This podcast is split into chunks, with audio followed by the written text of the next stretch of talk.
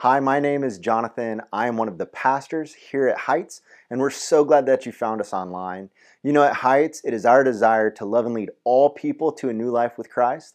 And one of the ways that we strive to do that is by posting weekly content at all of the places on Facebook and on YouTube, on Instagram. We even have our own website where we're constantly posting things as well. If you're checking us out for the first time, you can go to heightschurch.org/connect and let us know that you found us. And once again, we're so glad that you're here. Coming to Mark chapter 12, uh, it is the final week of the life of Jesus. Uh, Mark chapter 11 takes place on Sunday, and so Mark chapter 12 is going to be sometime maybe Monday, late Monday, early Tuesday. But what happens in Mark 12 is really important because in Mark chapter 11, as Pastor Matt uh, mentioned earlier, that is the time where Jesus came into the temple and said, Listen, you guys are making this about something that is not supposed to be about. You are blocking the Gentiles from coming into the temple. You're blocking those with special needs and disabilities from worshiping the Lord. And he begins to forcibly overturn the money tables and run people out of the temple. Well, that was really, I think, the, the final straw that broke the camel's back between the relationship between Jesus and the Pharisees. And now the Pharisees are like, we really need to get rid of this guy die. But the problem the Pharisees are in is this they can't assassinate him, they, they can't kill him because of the popularity of Jesus. So if they do that, now they've got all the Jewish people who are following him that's going to have an uprising. But then they're also in the pickle of the more popular Jesus gets, the more threat that Caesar and the Roman Empire can see Jesus. And they think, well, he's here to set up a political kingdom, so let's send the army in and we'll just squelch this whole thing. And so the Pharisees are like, what do we do? We know we got to get rid of him, but how do we get rid of him? So they say, okay, here's what we're going to do we're going to try to trip him up. We'll try to get him to blaspheme God. We'll try to get him to break the law. And then, if we can do that, then we can bring charges against him, and maybe that's the way we can get him out of the scene. So, in Mark chapter 12, what you have is essentially that them trying to trap Jesus with a bunch of different questions. Now, understand this about questioning God. Because sometimes people are like, is it okay to ask God questions? Is it okay if I question God? Well, I think it's okay to ask God questions, but the real you know, question is what's your motivation for it? Why are you asking him the questions? You know, for them, they were asking the questions to try to, you know, put a slight on the character of Jesus. You and I, in our lives, as we question God, we have questions for God, we need to look at what's the heart motivation of those questions. Am I asking the question to say, Lord, I want to know this answer, so I better know you, I better love you, and I can better follow you.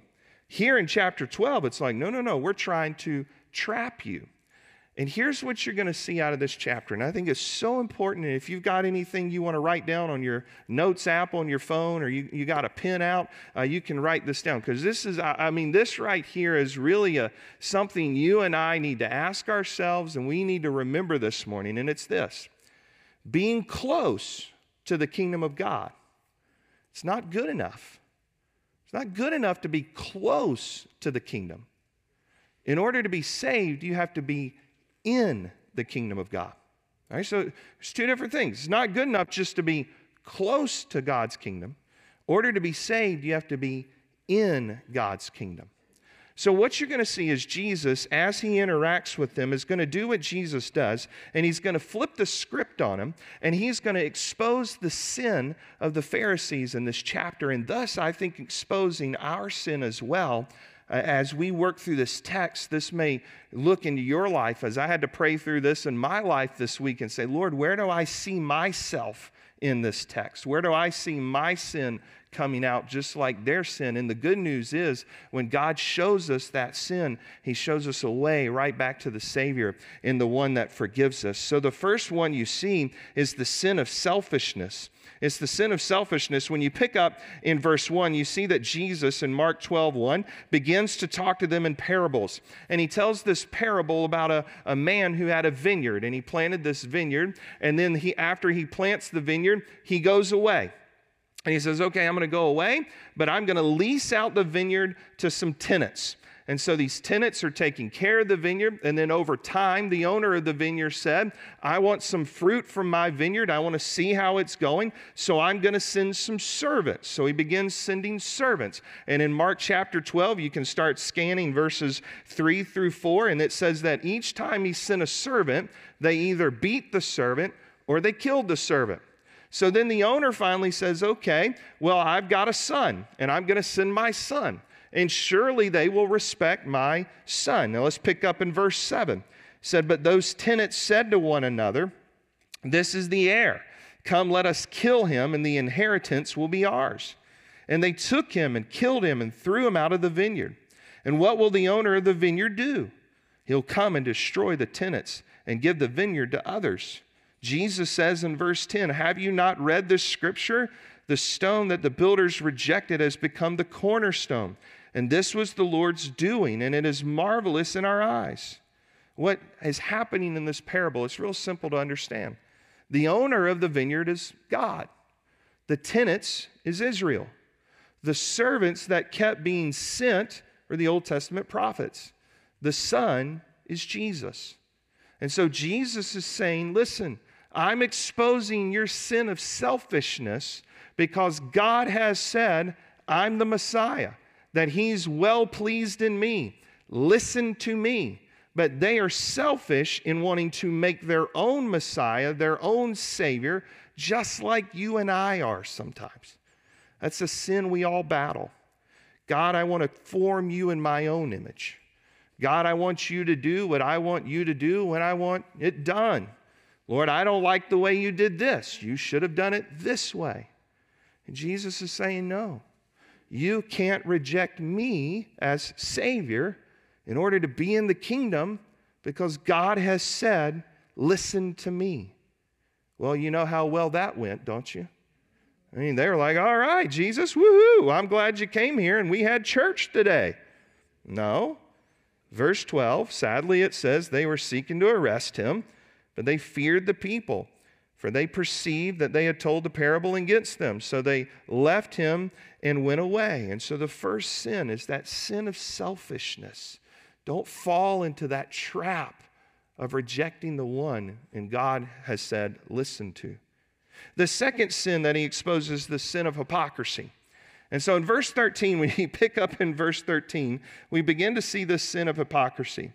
And so they sent some to him, to Jesus, uh, some of the Pharisees and some of the Herodians to trap him in his talk. Now, let's stop right here because uh, we need to understand what's happening uh, when these two groups get together. The Pharisees and the Herodians uh, were, were religious and political enemies. They did not like each other, all right? Modern day terms Democrats, Republicans, all right? They have formed an alliance, they have formed bipartisanship, they have lived out the old proverb the enemy of my enemy is my friend. All right? That's them right here. We don't like each other, but we both know we don't like this guy, so we're going to team up to get rid of him. So then they ask Jesus this question Hey, Jesus, is it okay to pay taxes? What do we do about the taxes? And here's why that question is really interesting because they're trying to put Jesus again in a trap. Because if Jesus says, nope, don't pay taxes, then the Jewish leaders can go to the Romans and go, hey, you know this Jesus guy who's becoming real, real popular? He's out here now telling the Jewish people not to pay taxes. He's no friend of Caesar's. You guys need to go do something about him. All right? So if he goes, hey, no, nope, don't pay taxes. But then the Jews didn't like the tax. So if he says, pay the tax, Jewish people had a problem with that because for the Jews, every time they paid the tax, it was a reminder that the Romans were in control. But some Jews believed that the tax was actually idol worshiping based on the inscription on the coin of the denarius. So let's pick up in verse 14 and see what Jesus does. So they came to him and said to him, Teacher, we know that you are true and you don't care about anyone's opinion. You're not swayed by appearances, but truly teach the way of God. Is it lawful to pay taxes to Caesar or not? Should we pay them or should we not? But notice verse 15, and here's the sin that he exposes. Knowing their hypocrisy, he said to them, Why put me to the test? Bring me a denarius and let me look at it. They brought one, and he said to them, Whose likeness and inscription is this? They said to him, Caesar. Right, now, here's what Jesus says, and it's absolutely profound. So he says, Render to Caesar the things that are Caesar's, and to God the things that are God's. And so Jesus here reminds them I'm not here to build a political kingdom. I'm here to build my church, my kingdom, the spiritual kingdom, the kingdom of God. So render to Caesar that which is Caesar's, and that which is God to God. So pay your taxes. Be good citizens, right?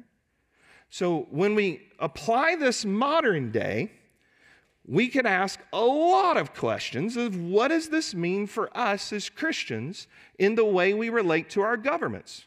Whether it is a government of democracy, whether it's a totalitarianism run by a dictator. How do Christians relate to an authority above them in government? And honestly, we could probably spend several sermons just answering that question. I'm going to answer it in five minutes or less, okay? Because I'm going to give you some homework. And here's your homework go read Romans 13, go read 1 Timothy 2, go read 1 Peter 2. Right? Some of you didn't write that down, so I'm going to trust your memory, but just in case you are writing and your pen ran out of ink for a second, I'll say it again. Here's your homework go read Romans 13 1 Timothy 2, 1 Peter 2. What you're going to find in Romans 13 and 1 Peter 2 is how we relate to our governments. 1 Timothy 2, how we pray for our leaders. But you and I, as we're working through that in a modern day context of how we relate, we need to remember a couple of things. Number one, we as Christians have responsibility to our government in which we uphold our government as long as it does not interfere with our worship of God. Right? So, pay your taxes as much as you don't want to and don't like to. Okay? That's our responsibility. Secondly, we need to remember this that as believers in Jesus Christ, first and foremost, our citizenship is the citizenship of the kingdom of God, not in which a nation we live. God's kingdom triumphs everything. And we, first and foremost, are believers in that kingdom and not just a nation. So that means this our true Independence Day is not July 4th marked by a flag. As believers in Jesus Christ, our true Independence Day is Easter Sunday marked by a cross in an empty tomb. That's our independence. That's the kingdom in which we belong first and foremost. Therefore, our passion as believers in Jesus Christ, as we relate to our government, as we pay our taxes, as we follow leadership, as we're respectful, as we pray, is to build the kingdom of God, not just a nation, because our citizenship belongs to Christ. But as we unpack all of that, don't miss the point of verses 14 through 17. The sin in which Jesus exposed was found in verse 15. It's the sin of hypocrisy. That's where you and I will struggle the most. We won't struggle as much in relating to a government besides relating to one another and to God. Because we all have the sin of hypocrisy within us. We want to point out the sin in someone else. We want to try to hunt for their sin without first looking in our own lives. Jesus says, don't fall into that trap. Because you can be close to the kingdom, but that's not good enough. To be just close to the kingdom of God, to be saved means to be in the kingdom of God. Well, you would have thought they would have given Jesus a, a, breath. I mean, he has already told this parable about selfishness. He's told a parable here about hypocrisy, but oh no, there's another group that comes, and this group that comes is the Sadducees. And this is the third sin that's going to be exposed the sin of rejecting God's word. And so we pick up in verse 18, And you see this group called the Sadducees came to him, and they said that there is no resurrection. And what they're going to battle is the sin of rejecting God's word. Now, understand this about the Sadducees. The Sadducees is a really small group. They don't hold a lot of influence or political power among the Jewish religious leaders. Uh, actually, after 70 AD, when the Romans come in and, and conquer the, and destroy the temple, the Sadducees kind of fall off the annals of history. You don't hear any more about them. But they're a group that only believes in the first five books of the Bible, what we call the Torah. They are not looking for a Messiah. They reject there is a future resurrection. They reject the immortality of the soul. They do not believe in angels. This is an interesting group. And so, this is a group that was sad, you see, when Jesus rose from the grave. Okay? Now, you can remember that. Some of you are writing that down, and that was, yeah, there you go.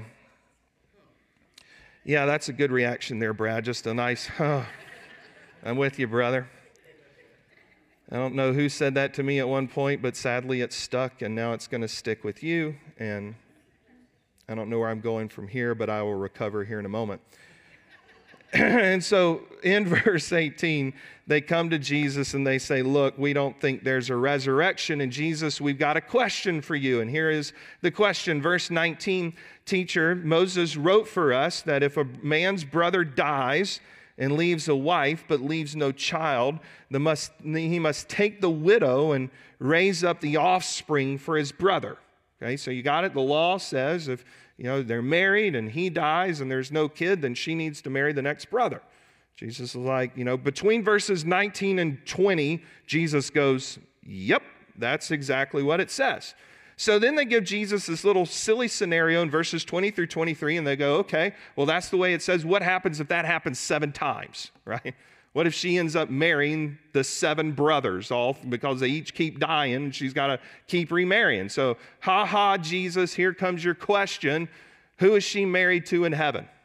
Because she had seven husbands here on the same family tree here on earth. Well, Jesus says this in verse 24. Jesus said, Is this not the reason you're wrong? Because you neither know the scriptures nor the power of God. So here's their sin. They're rejecting the scriptures. Why? Because the scriptures talk about a resurrection. It talks about the power of God. You, you've rejected the Bible and you don't know the power of God because verse 25 when they rise from the dead, they neither marry nor are given in marriage, but are like angels in heaven. As far as the dead being raised, have you not read the book of Moses and the passage about the bush? How God spoke to him, saying, I am the God of Abraham, the God of Jacob, and the God of Isaac. He's not the God of the dead, but he is of the God of the living. So Jesus reminds them, guys, listen, you're falling into the sin of rejecting my word, because my word says there is a resurrection. This God is not the God of the dead, He is the God of the living. Friends, don't fall into the trap of rejecting God's word because there's times it doesn't match with your narrative or what you want it to say. Now, when we come into verse 25, there's some things we need to probably uh, explain out and, and quite honestly clean up a little bit here. Because sometimes in, in our, our Christian thinking, we, we get a little things backwards about heaven. And so, if you'll allow me, let me meddle in that for a moment. First, number one, we are not married in heaven. And there's, there's no marriage in heaven. Um, the, the spouse you have here, you are, you are with that spouse until death does you part. That's the covenant in which you enter into in marriage. But then notice also something in verse 25, and, and we, we quite honestly get this, I think, a little backwards in, in our uh, theology often, is he says we will be like the angels. We will not be angels in heaven. Okay? We are like them, but we will not be angels in heaven. So at this point in the message, you can lovingly turn to the person who came with you and say this You are no angel here on this earth, and you will be no angel in heaven. All right? You are like the angel, but you will not be an angel in heaven. Now, for some, that seems super discouraging. Wait a minute, the, the spouse I have, I won't be married to in heaven? Well, listen, we will know each other. I believe the Bible clearly teaches we will know each other. We will have relationships with each other. We'll have friendships with each other. But think about how the angels relate. The angels relate perfectly. Think of the angels' worship of God. The angels' worship of God is perfect. So, what is Jesus pointing us to? That all our relationships within heaven and all of our worship within heaven is perfect. A perfect relationship. Can you imagine that? Being with someone that watches the TV at a perfect volume all the time? Perfectly worshiping and loving God with no other alternative motives? Doing what the seraphim and the cherubim were doing in Isaiah 6 when Isaiah had the vision of coming around the throne of God and saying, Holy, holy, holy is the Lord our God Almighty. The whole earth is full of your glory. That's our future to be able to relate to one another that way, to worship in God that way, in sheer perfection without the presence of sin in our lives or anywhere for all of eternity. Folks, sign me up for that. That's heaven.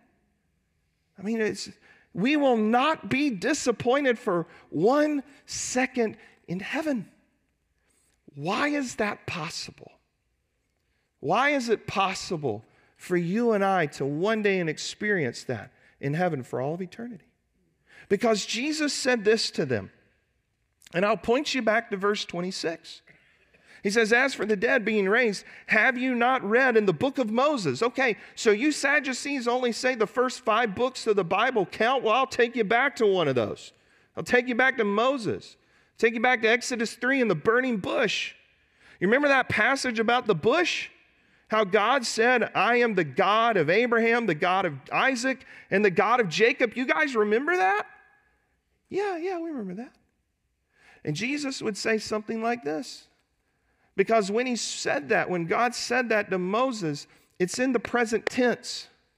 So when God comes to Moses and he says, I am the God of Abraham, Isaac, and Jacob, he is saying, even though they have died centuries before you, Moses, I am still relating to Abraham and Jacob and Isaac.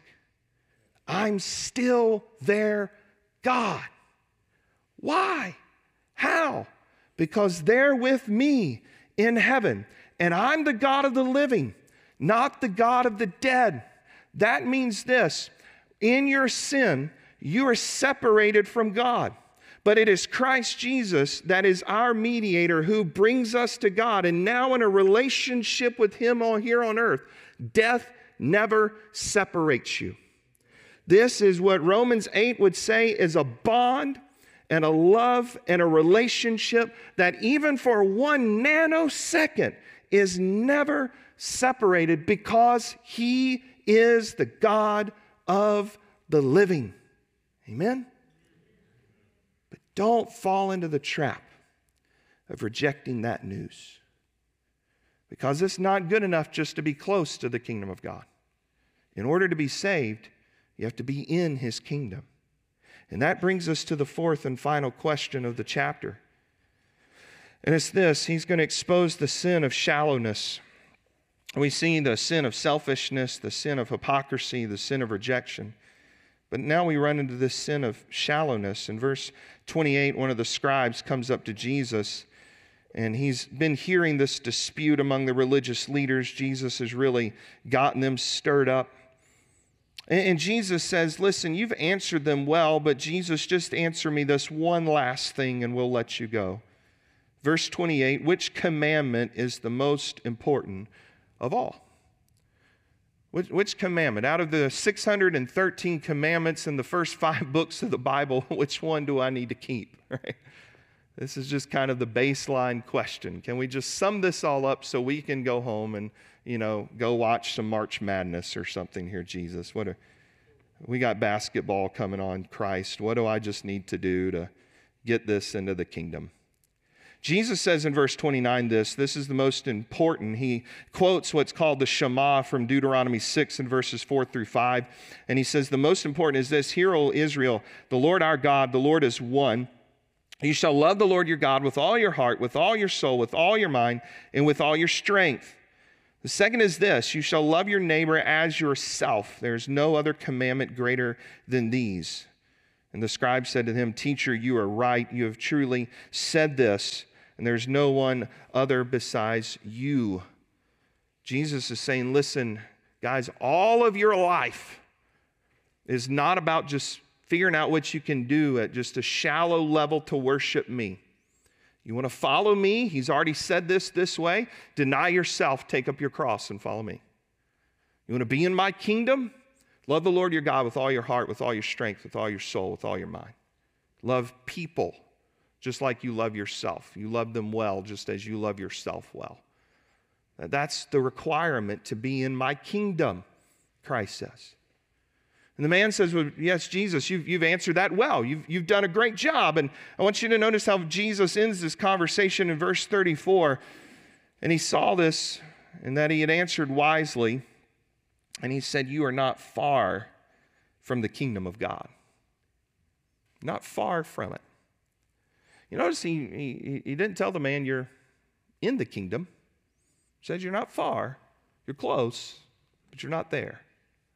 You know, you, you've heard the saying that you've experienced in your life so close, but what? Yet so far away, right?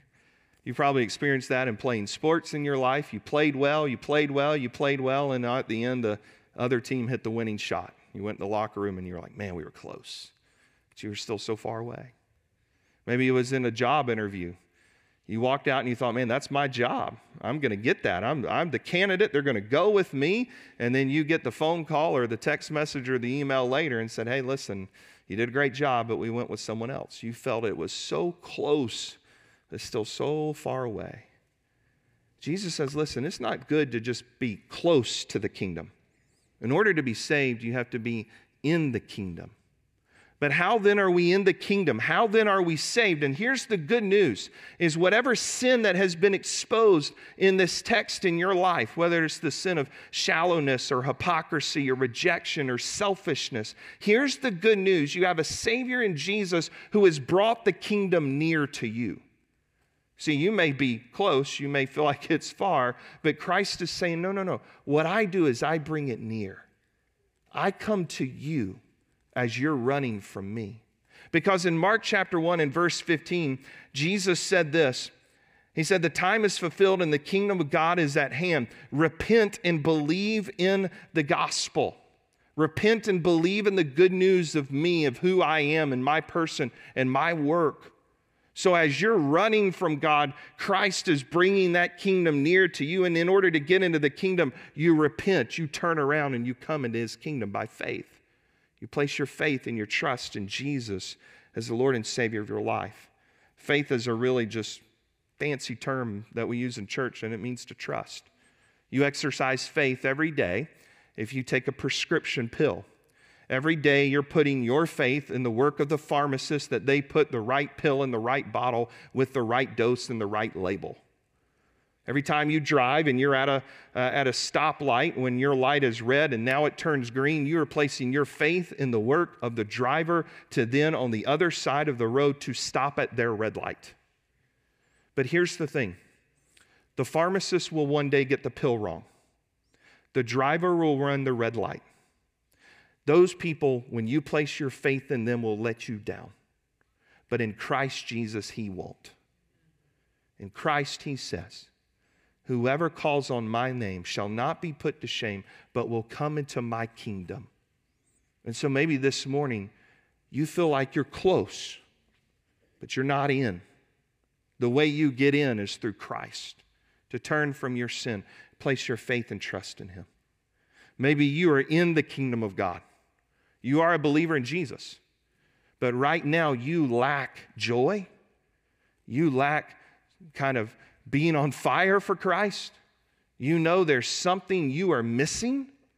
And let me point it to this this morning. Maybe there is repentance for you because there is a sin of selfishness, there is a sin of shallowness, there is a sin of hypocrisy in your life today. And the Bible says to you as believers and to me that in Acts 3:19 that when we repent and we turn back to the Lord, that times of refreshing may come upon us again through the Holy Spirit.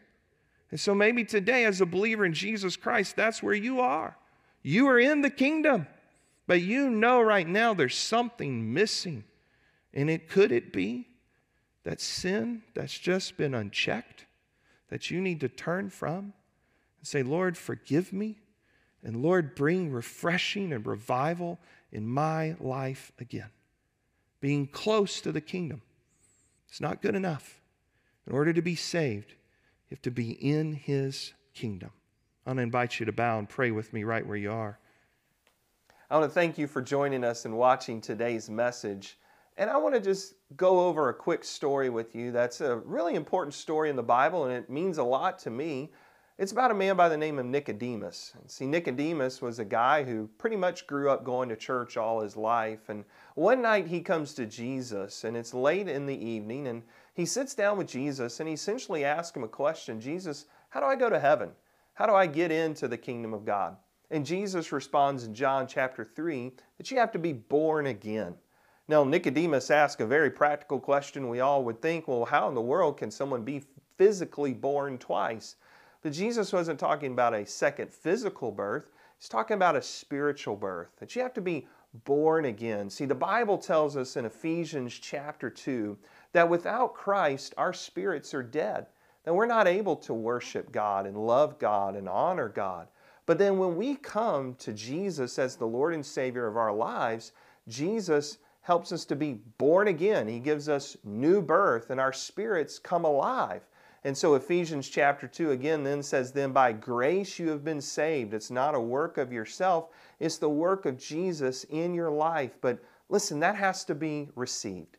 You have to receive that gift of grace in your life and believe that Jesus Christ is the Lord and Savior of your life. And simply put it this way Did Jesus do everything he possibly could do to save you on the cross?